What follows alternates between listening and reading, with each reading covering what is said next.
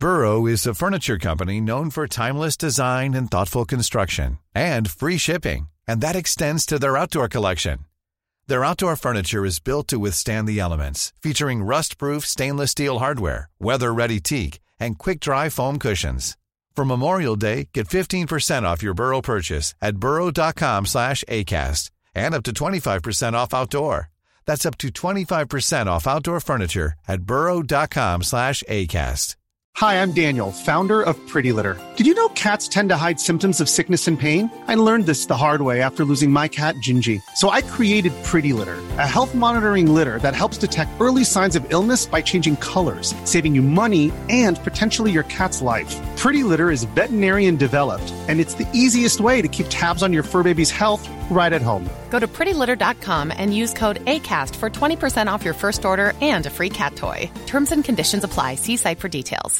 I'm Sandra, and I'm just the professional your small business was looking for. But you didn't hire me because you didn't use LinkedIn jobs. LinkedIn has professionals you can't find anywhere else, including those who aren't actively looking for a new job but might be open to the perfect role, like me. In a given month, over 70% of LinkedIn users don't visit other leading job sites. So if you're not looking on LinkedIn, you'll miss out on great candidates like Sandra. Start hiring professionals like a professional. Post your free job on linkedin.com/people today.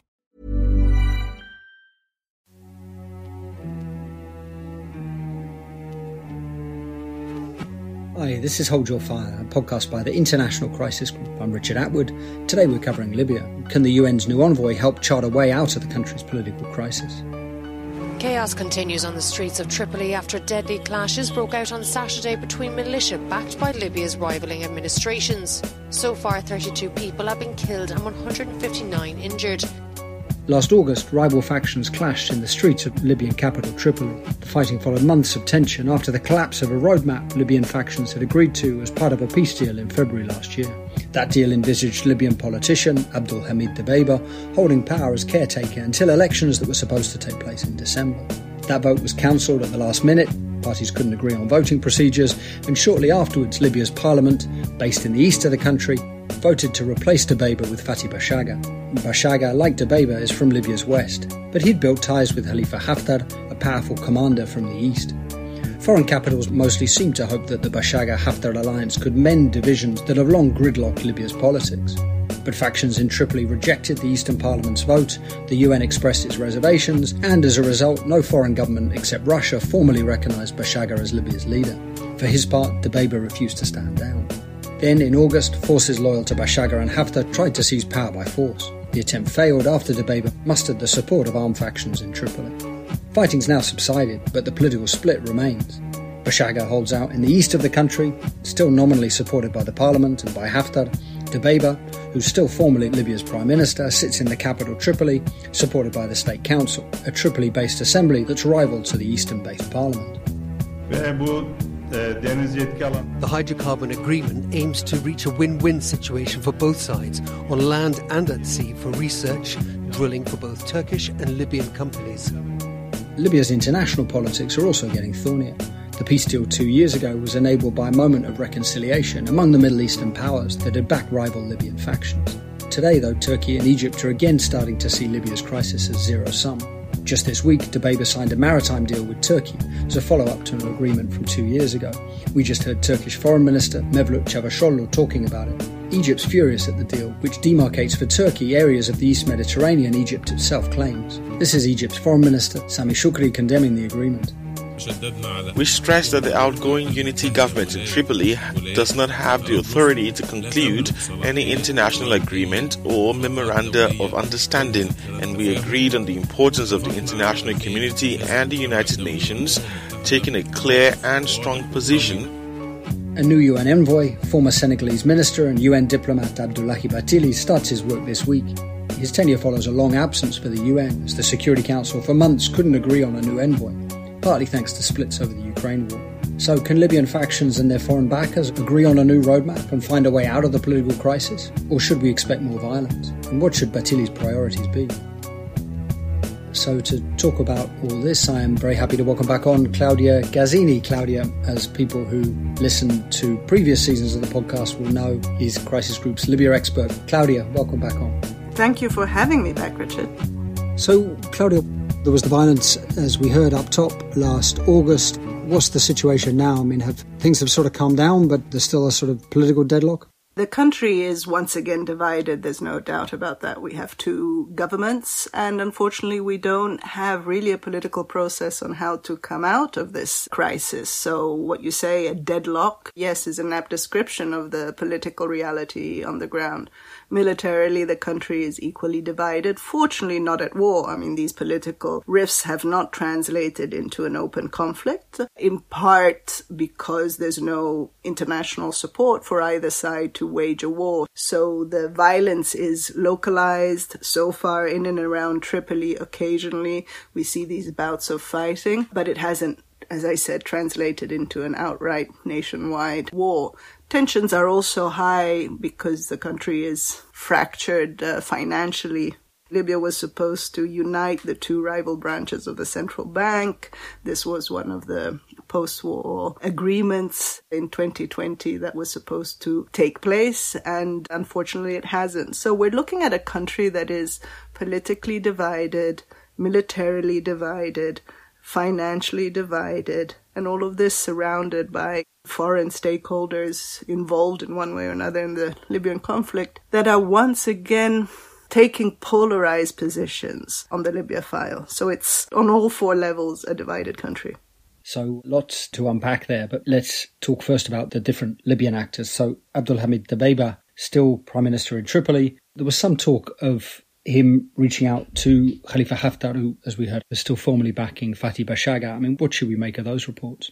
Libyan political factions are divided on the way forward. As you mentioned, there is one idea, which is to try to forge an agreement between the Tripoli based Prime Minister, Abdelhamid Dbeibeh, and General Haftar, who's based in eastern Libya, and peel away, let's say, Haftar's support to Bashaga and bring him back into the pro Dbeibeh camp. That is one approach that some individuals close to Haftar, close to Dbeibeh have been working on. Some foreign countries are supportive of this idea that a way forward uh, to end this state of two governments is to have a new power sharing deal between these two major factions. But it, so far it hasn't materialized. Uh, there's mistrust on Haftar's side and his backers about Dbeibeh. The deal was supposed to materialize in the form of a new government or a cabinet reshuffle. We haven't seen that. But the first step had been taken, and this was two months ago now, with Dbeibeh conceding to appoint a person close to Haftar uh, by the name of Farhat Bengdara as the new head of Libya's uh, National Oil Corporation. But beyond that, there was no progress in, in turning this initial conversation in an actual deal. And uh, I mean, is it a bit of a surprise that Dbeibeh himself is still in power? I mean, obviously that wasn't the plan. He came in as a caretaker, should have been elections, and then there was this attempt to oust him in parliament, then the attempt to oust him by force, but he's still there. Is that starting to change people's calculations at all? Yeah, when Dbeibeh was brought to power, and that happened in UN mediated talks in 2020, he was supposed to stay in power only for one year. That was the agreement. His mandate was supposed to end by December 2021. So what the parliament did, which was to appoint a new prime minister in a vote that was controversial and not recognized by most foreign capitals, so that was their first attempt to remove Dbeibeh. The second attempt that sort of followed up were these attempts to enter Tripoli by Dbeibeh's uh, rival Fatih Bashaga, which failed. And so you're right to say that Dbeibeh's hold on power and the fact that he remains in Tripoli is creating some unease in certain parts of society. But I wouldn't say it is uh, widespread. He does have a support base in and around Tripoli, both some military factions and people who, in one way or another, are seeing the benefits of Dbeibeh in the form of subsidies and you know family uh, payments and so on So there is still some support for him in the country and support from those factions that are inherently anti-Haftar that, you know, do not want to see a Fatih Bashaga allied to Haftar come to power. And the unease, I would say, about Dbeibeh staying in power is most felt by some foreign countries I'm referring to Egypt uh, in this particular case because Egypt seems to have moved away from being a supporter of the Dbeibeh government back in 2020, initially signing agreements with uh, with him to their position now, which is vocally against him and vocally stating in even public forum that Dbeibeh's government is illegal and, and he has to go. Yeah, and we'll come on to the international politics in a moment. How would you explain Dbeibeh's ability to fend off this attack on Tripoli? From what I understand, there was this convoy coming up from Misrata that turned back. Dbeibeh was able to muster more support than people expected in the capital. How did that uh, sort of attempt fail? So the 27th of August March on Tripoli, as I like to call it, it was the third attempt by forces loyal to Fatih Bashaga to take over the capital. We had other episodes, but it was the most violent episode. What happened, in my view, is a typical case of miscalculation. Fatih Bashaga thought that he would have the support of some Misratan forces allied to him who were on their way to Tripoli he equally thought that he would have the support of forces from nearby Zawiya, a city about 50 kilometers west of Tripoli. Fatih Bashaga is himself from Misrata, right? He is a Misratan himself with very good and strong ties to armed factions there. You know, at some point he was heading some armed groups uh, from Misrata. And he is a former military commander himself. I think he was uh, in aviation. So he has this uh, sort of military credential. But support for him in Misrata over time has eroded after this deal with Haftar, after this vote in parliament, uh, including from his family members who had sort of rejected the idea of going forward at all costs with this parallel government. Partly because of their resistance to Haftar partly for their resistance to Haftar, partly simply because they rejected the idea of him leading a parallel government. There was support for him to be the prime minister if he would become the prime minister, the one and only prime minister. But in the moment in which the vote became controversial, that there was no international recognition, people just wanted him to stop and not divide the country.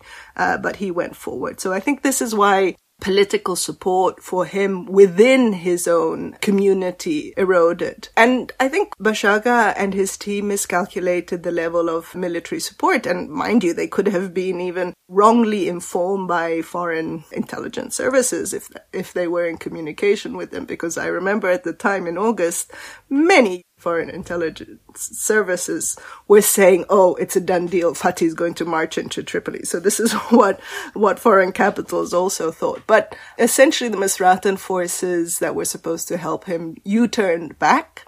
Uh, Zawiya forces did not come to his aid, and Dbeibeh aligned armed groups from Tripoli had the better over Bashaga's allies inside Tripoli. So what's going to happen to him now? I mean, that, that attempt has failed. His attempt to oust Dbeibeh with the vote has failed. What does the future hold for Fatih Bashaga? So it's hard to tell because some people are advising him to take a step back and to recognize that he has failed. So maybe to concede that this is an opportunity to rethink the future and possibly open up a new vote for a, for a new government, a new prime minister.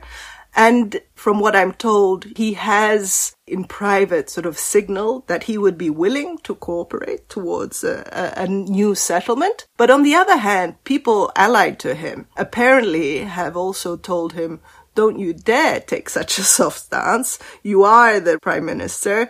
You continue to be our prime minister. So it's, it's, he's in a difficult position whether to maintain this stance of, you know, being the parliament backed, uh, but not internationally recognized prime minister or to step aside and open the door for negotiations. Personally, I think uh, Bashaga has extinguished his possibilities of becoming the prime minister of a united Libya.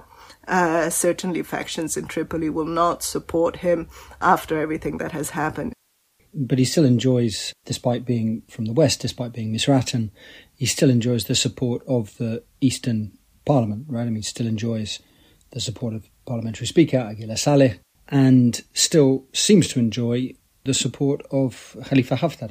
See, it's hard to tell, and Libya, you know, is a complicated country also because its factions are numerous, and there's no. It's hard to say that you know the East supports, uh, still supports uh, Bashaga. I would say that the uh, Parliament and Aguila Saleh still holding on uh, to Bashaga um, because it's convenient politically for them to maintain this fiction of a uh, of a prime minister that is legally recognized by them.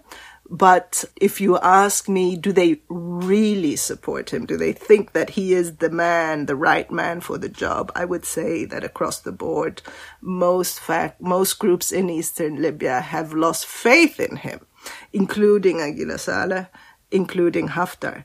Tellingly, there was a military parade that Haftar attended just a few days ago. And Fatih Bashaga was not there. We heard Haftar speak, but we didn't hear him mention Bashaga. We just heard him mention that the politicians have ruined the country, that it is up for the people to have their voice heard and so on. So there was no applause for Bashaga in a very symbolic context, and that's very telling, I would say. And what are Haftar's options now? Haftar is in a difficult position because society in the areas under his control are lamenting, uh, you know, the deterioration of, you know, living conditions, which is the case across the country. Uh, in private, they're also lamenting this consolidation of authority of the military and more specifically Haftar's son, which is something few people in the East are comfortable with. Haftar has several sons who are his spokespersons and businessmen at the same time. And so there's a feeling that Haftar's sons have um, overstepped their authority and in some circles are not so welcome, but they're very powerful and they do call the shots uh, in eastern Libya. I mean, I think there are three trends within the pro Haftar camp. Uh, and this also attests to why it's difficult to, to move forward with the political process in Libya. There are some advisors of Haftar that are saying, telling him to make a deal with Dbeibeh That is his best option. So form a unity government. There is another faction around him that is saying refuse any deal with Dbeibeh because you cannot trust him. Uh, so uh, support the formation of a new government in whatever way and, and shape that can be. And there's a, a, third faction, I would say, more militaristic faction that says the way to go is to try to storm Tripoli again. So a, a, a, sort of military offensive. I think that last option is off the cards because they don't have the logistics and the international support or the finances to carry out that. But uh, I don't think Haftar himself really. I think they're a bit of at a, at a loss on on on on where to go.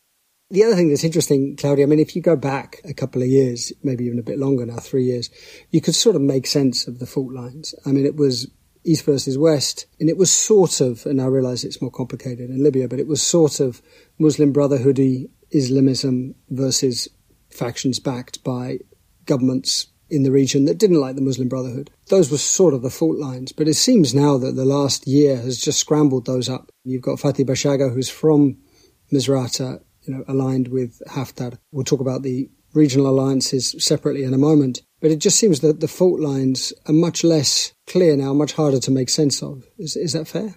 To a certain extent, yes, the fault lines have changed. But I wonder to what extent. Uh, let me explain. Um, when elections were supposed to take place and then they didn't last December and this idea of a new government came up, it was surprising to see Haftar ally himself with uh, uh, the political face of the Muslim Brotherhood because um, there is there is a political party called the Justice and Construction Party that sort of embodies the Muslim Brotherhood and his uh, leader at the time, Sawan, uh, formally embraced this alliance with Haftar. Bashaga uh, who was the former military commander that led the forces against Haftar in the 2019 war and 2020 war, also joined this alliance. So it's really incredible. I mean, you could say that this alliance sort of uh, showed that uh, these Libyans had uh, had turned the page. But the fact that this alliance failed to concretely materialize into into political power, according to me, means that we'll see the fault lines change change again. We might see a, a hardening of the Haftar camp, uh, a breaking up of this alliance with the Muslim Brotherhood in the near future. So what all of this sort of shows is that these alliances are very fluid as long as it as they as long as there's an immediate political objective meaning bringing somebody to power meaning salaries, meaning money, they can be, they can be formed, but equally quickly they can be disassembled if these alliances do not deliver on the objective. Let's move to the international politics of the crisis itself. So, maybe a good point to start because it just happened recently. We heard about it up top. Is this deal that Dbeibeh has signed with Turkey about the East Mediterranean. Um, I mean, maybe just some sort of quick background. So, what it was 2020 that the government in Tripoli signed an agreement with Ankara just before Turkey got more heavily involved to defend Tripoli against Haftar when he was marching on the capital the last time in 2019. So that agreement basically drew a border in the Mediterranean, in the East Mediterranean, that established Libya's and Turkey's respective rights to explore for oil and gas on either side of that line. But it was an agreement that cut across other maritime claims, especially those of Greece and Egypt. So at the time, it was very controversial, obviously angered those other countries. And that was what, a couple of years ago. And now Dbeibeh has signed another deal with Turkey. So, based on this 2019 agreement uh, ratified by the Turkish parliament in early 2020, just last week, Turkey and Libya signed a follow up agreement. And it essentially says that based on that agreement made two years ago, demarcating the uh, economic exclusive zones of the two countries, Turkey and Libya will cooperate in exploring and drilling um, oil and gas in this economic exclusive zone. This, again, is controversial because these uh, demarcation zones were not recognized by other member states. It's, according to the EU and EU member states, it's an infringement of Greece, for example, this agreement has infuriated the Egyptians, um, who also are very wary of seeing Turkey cement its influence in Libya. And it's considered more broadly, I think, politically inside Libya, is considered a violation of what were supposed to be these interim arrangements after the end of the war, because there was a tacit uh, agreement that uh, parties in Libya would not uh, sign up to international agreements uh, until the country is unified and until the the peace process is completed. So any binding international agreement that would harm the interests of the rival factions should be avoided. And well, Dbeibeh didn't do that. And by signing this agreement with the Turks, he once again sort of uh, provoked the anger of, of those in eastern Libya who, who oppose growing Turkish influence uh, in the country. And so, I mean, Turkey now used to be close to Bashaga as well. I mean, Bashaga paved the way for the, in some ways, for the Turkish intervention in 2020. But now that's completely off because of Bashaga's alliance with Haftar. Yes, I would say that Turkey did consider Bashaga an ally two years ago. He was key to bringing Turkish forces to Tripoli. But I think Turkish officials now view Bashaga as somebody who has conceded too much to Haftar, given him everything that he has wanted, and uh, somebody who cannot rein in Haftar and his interests and the interests of uh, the countries that are backing um, Haftar. And with Dbeibeh delivering so easily on on on this gas deal, oil and gas deal, um, I think they are more keen to see Dbeibeh stay in power longer. So, Claudia, I mean, things over the past few years have been changing in Middle Eastern politics, right? I mean, the, the Gulf Cooperation Council spat, that's formally over. I mean, there's maybe still some bad blood between the Emirates and Qatar, but the GCC crisis is over. Relations between Turkey and Saudi Arabia have uh, improved, and things seem to be calming down even between Ankara and Cairo, between Turkish President Erdogan and President Sisi in Egypt. But now these tensions, you know, especially those between Egypt and Turkey, they're now back in Libya, all the more so because of this maritime deal. Yeah, there was a time towards the end of uh, 2020, beginning of 2021, when we really saw the positive effect of the de-escalation of those regional rifts on Libya. So the fact that the Emirates and Qatar were uh, opening up to one another and ending their rifts had a positive effect on the peace talks in Libya. Uh, the same thing about Turkey and Egypt we certainly wouldn't have had this uh, formation of a government of national unity, a ceasefire in 2020, had the regional politics not um, improved.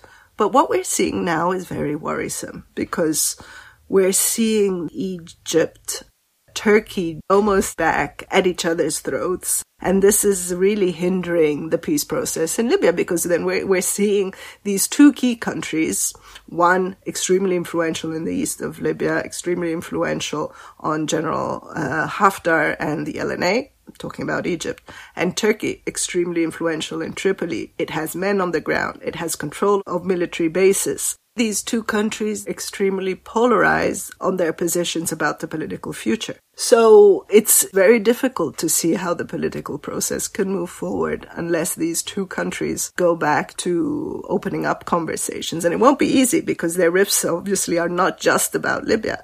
There's a whole dispute over the East Med gas. That is one of the burning points of, of the relations between these two countries. And that also needs to be uh, addressed if, if we want an improvement in the bilateral ties.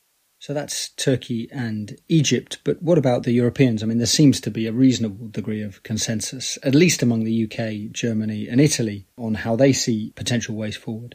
I would say Germany, UK, and um, and Italy, which are you know the three countries most directly involved, would like Libya to have elections, but you know, uh, uh, rightfully see this as as a complicated outcome, at least in the near future. They want the country to be united, so they think that there is probably one of two options. One is in an enlarged Dbeibeh government, um, as as we mentioned, where Haftar comes into the picture and there's a new big grand bargain of sorts. Most of them think this is the most realistic option, but they're also eyeing a second, which is, you know, a new government uh, entirely.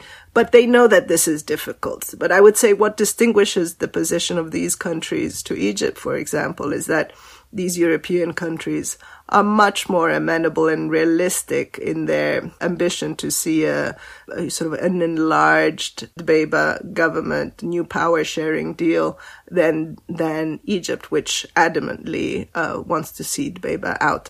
And France, in some ways, is maybe a bit of an outlier in Europe in that even if formally supporting the Dbeibeh government, traditionally been closer to Haftar. I mean, is that is that also fair? France has maintained close ties to, to Haftar all these years. And I would say that France's position swings between the Italy, German, UK camp and the Egyptian camp because France also has very close security cooperation ties with, uh, with Egypt. So it's very influenced by the Egyptian position.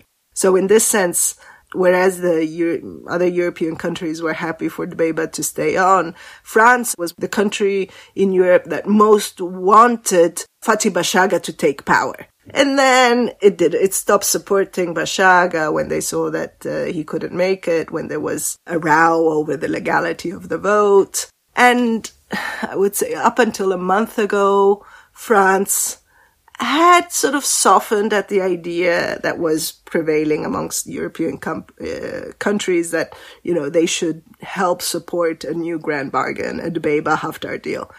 I think that changed recently with the Turkey Libya deal. Somehow my impression is that France has um, moved away from that position and gone back to the Egypt's, Egyptian position of at all costs wanting to think of options on how to remove Dbeibeh from power.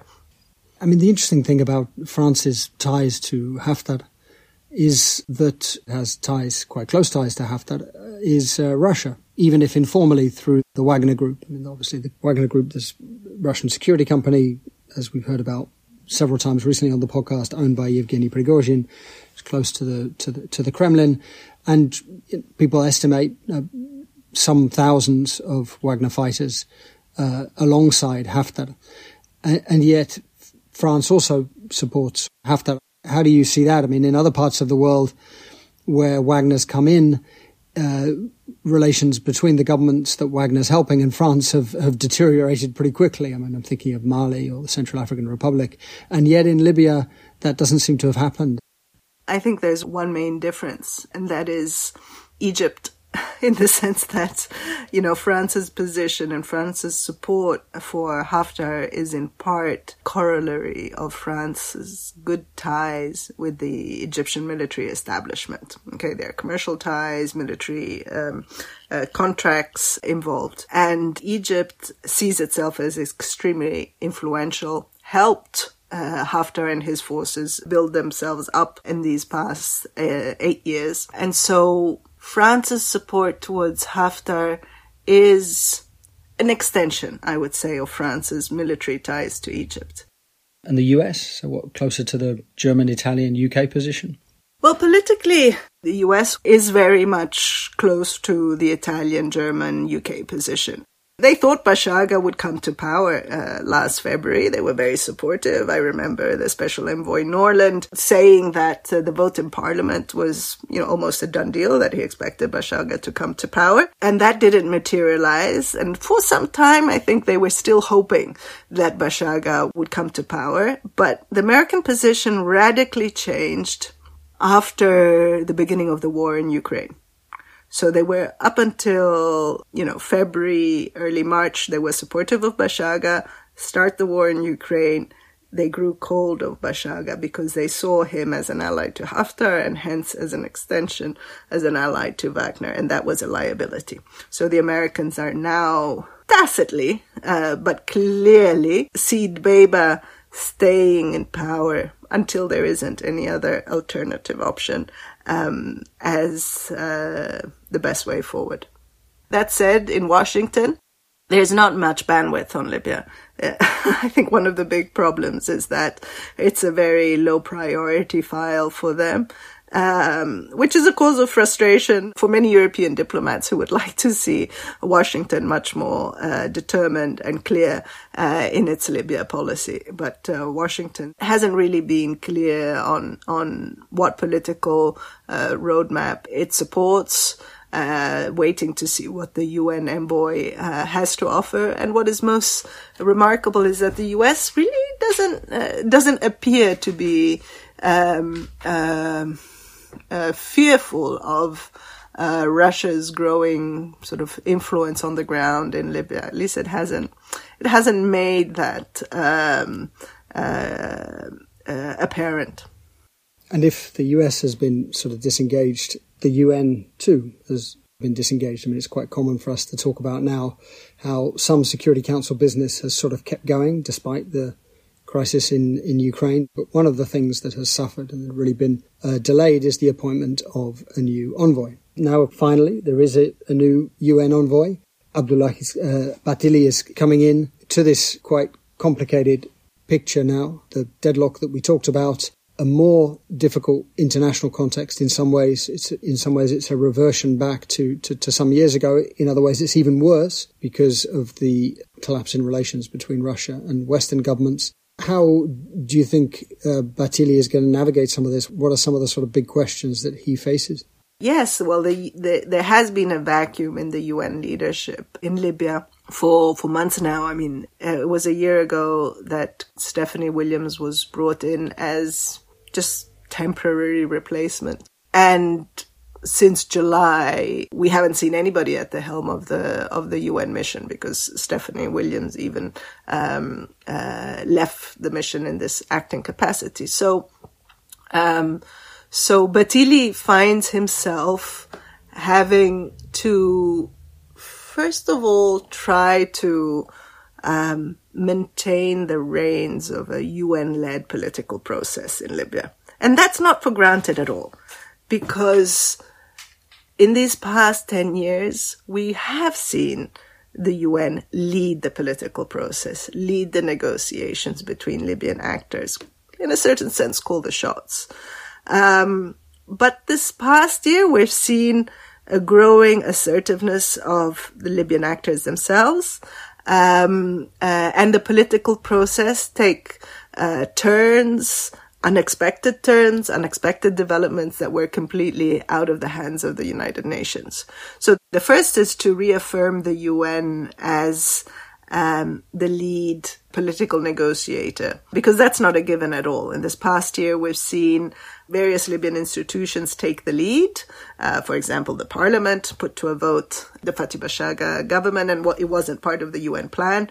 Um, member states have been taking the lead uh, in trying to negotiate a deal. So Bathily has to uh, fill the void, if he wants to, uh, left by the UN over these past uh, few months in leading political negotiations. The second question he will have to answer is uh, what political process? Uh, will he follow where Stephanie Williams left off and lead primarily what is considered the constitution drafting process. This is a review of a draft constitution that was uh, written in 2017 and never put to a referendum, so it remained frozen. What Stephanie Williams did was to um, bring this draft back to the surface and um, have negotiators from the House of Representatives, the East Base uh, Parliament,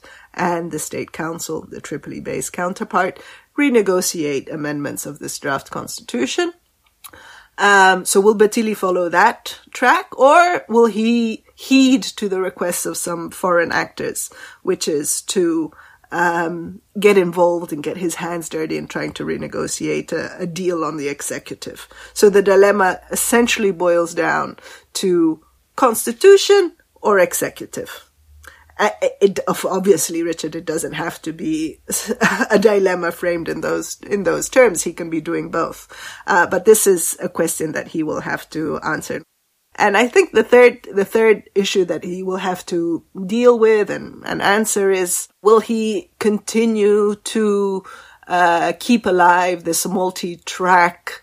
Uh, UN uh, process in Libya. We've had a political track, a financial track, a military track, and an international track. This was an innovation of the past four uh, four years. And it was actually a very original thing of the Libya um, UN-led uh, peace process to have these interlocking back to back tracks um, that are self sort of supporting each other uh, it's a it's a lot for one envoy to do. So so we'll have to see whether Bathily will still reaffirm this idea of a, a multi-track uh, peace process for Libya. We hope so. And I mean, just to, to look at this uh, this second one again, this sort of, as, as you say, the choice between trying to push forward with a new constitution with the existing government, or trying to renegotiate a new government. I mean, the new constitution, it, it, it's hardly really been going anywhere, though, right? I mean, those talks have sort of petered out. Yeah. I mean, our assessment at Crisis Group is that the meetings that were held uh, earlier this year and which culminated in the uh, in a meeting in Geneva last July um, actually have not moved this constitution drafting process that much and and for many of the actors involved it was almost an, a, a way to waste time so we were skeptic uh, about it uh, from the beginning. Uh, another reason for our skepticism was that actually the, the review of the draft constitution that was carried out under UN aegis was never really disclosed to the broader public.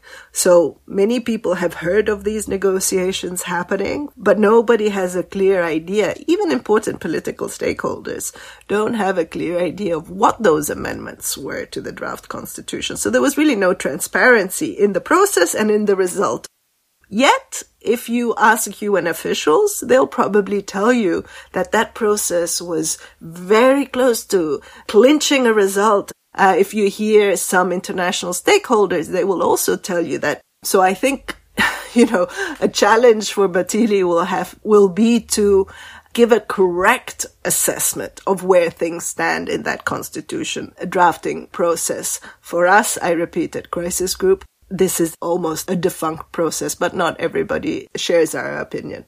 So, Claudia, that's high expectations in some ways of Bathily. I mean, what influence does a UN envoy really wield, especially when international politics is so divided that he doesn't have a unified Security Council behind him, that the region is increasingly viewing Libyan politics as zero sum? What can we realistically expect of the UN and of Bathily?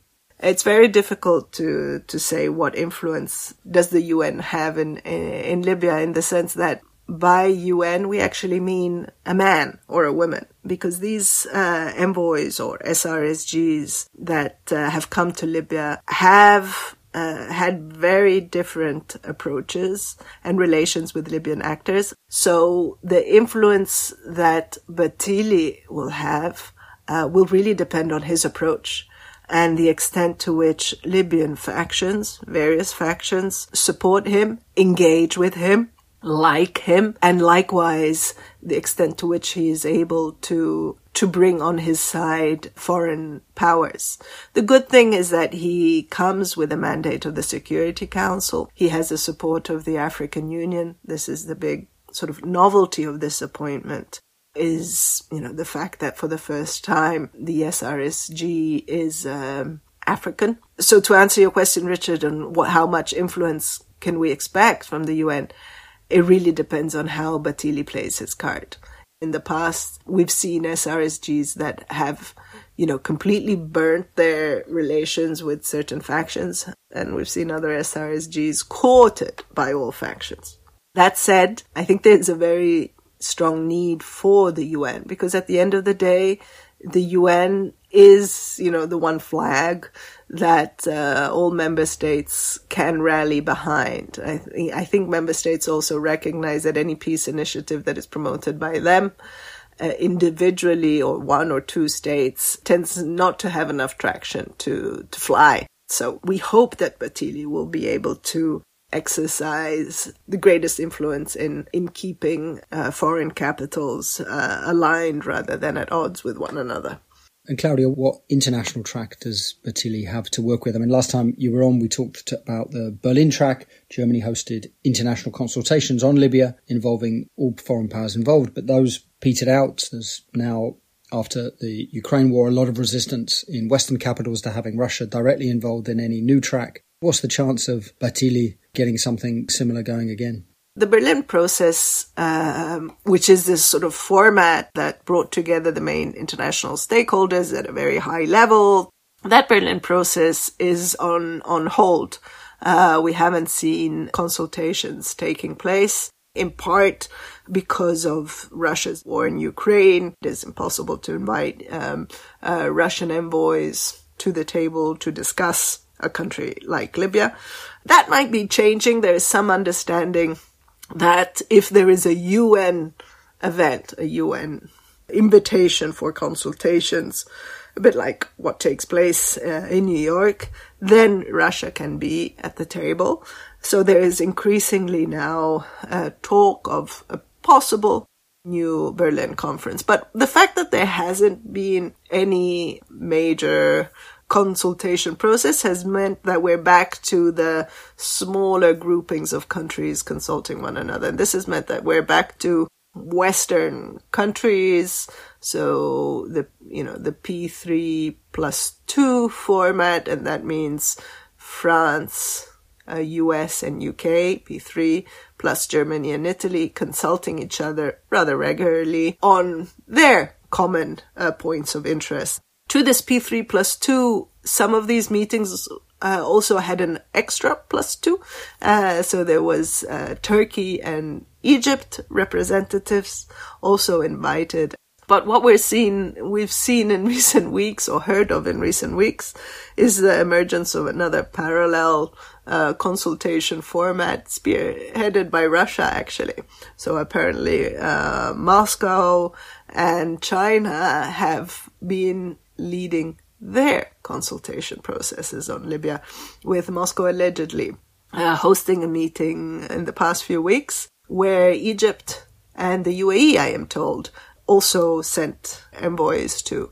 So it's it has never happened before in uh, in these past ten years, uh, at least as far as we're aware. It would be an indication, if true, that indeed the international scene is uh, once again very polarized.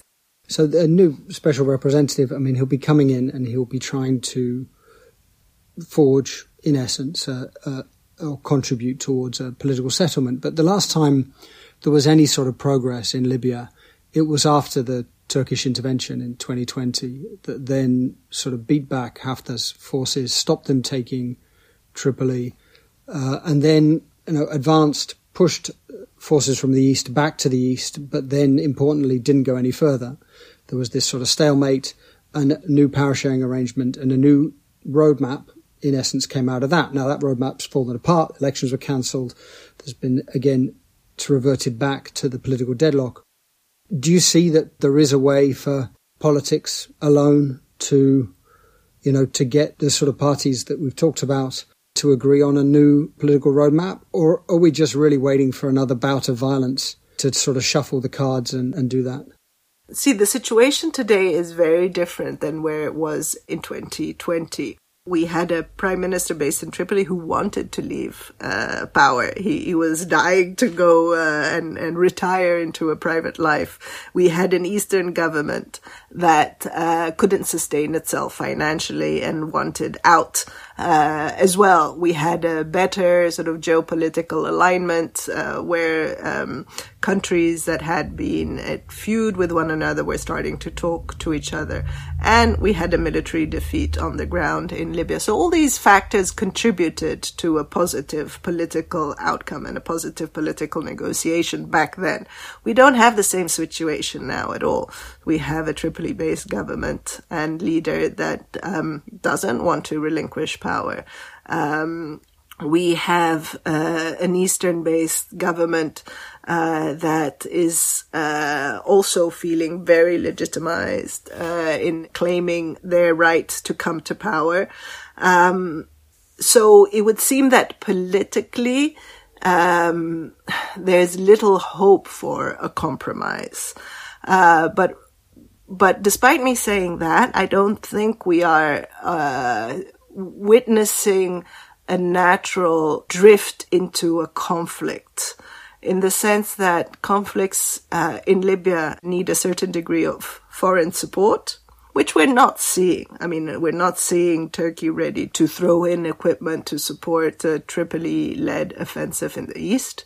Nor Egypt or other Haftar allies are ready uh, to back Haftar in a new Tripoli offensive, as far as we know. And a war needs money. And at the moment, East Base authorities uh, do not have enough uh, to bankroll an offensive. And the Tripoli based authorities are also gradually coming out of a long, drawn out economic crisis. So the international scene and the financial scene is not wouldn't seem to indicate that Libya is uh, is drifting towards a new war, but it's a very fragile peace uh, for now, and and I think if the geopolitical scene deteriorates, then uh, we could see a deterioration of the of the reality on the ground in Libya as well. Because you know, let's remember we are in a very volatile uh, international environment with Russia and the West uh, at odds with Turkey and Egypt at odds, and this could have potentially a ripple effect on Libya too. Claudia, thanks so much for coming on again. You're welcome, Richard. It's always great. Hold Your Fire is a production of the International Crisis Group. I'm Richard Atwood. You can find all of our work on Libya, on everywhere else we cover on our website, crisisgroup.org. You can also follow us on Twitter at Crisis Group. Thanks to our producers, Kevin Murphy, Heiko Schaub. Thanks, of course, as usual, to all of you, our listeners. Please do get in touch, podcast at crisisgroup.org or write to me directly, atwood at crisisgroup.org. If you have any suggestions or concerns, if you like the show, please do leave us a positive rating or review. Next week, we're going to go back to Ethiopia to talk about the war in the northern Tigray region. Crisis Group put out a statement on Thursday this week warning of how bad things were looking.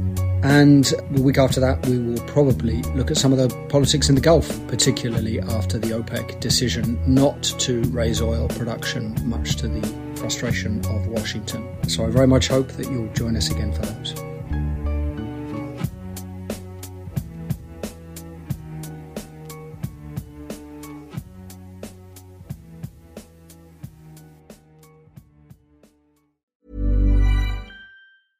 Cool fact a crocodile can't stick out its tongue. Also, you can get health insurance for a month or just under a year in some states. United Healthcare short term insurance plans, underwritten by Golden Rule Insurance Company, offer flexible, budget friendly coverage for you. Learn more at uh1.com. Hi, I'm Daniel, founder of Pretty Litter. Did you know cats tend to hide symptoms of sickness and pain? I learned this the hard way after losing my cat, Gingy. So I created Pretty Litter, a health monitoring litter that helps detect early signs of illness by changing colors, saving you money and potentially your cat's life. Pretty Litter is veterinarian developed, and it's the easiest way to keep tabs on your fur baby's health right at home. Go to prettylitter.com and use code ACAST for 20% off your first order and a free cat toy. Terms and conditions apply. See site for details. Planning for your next trip?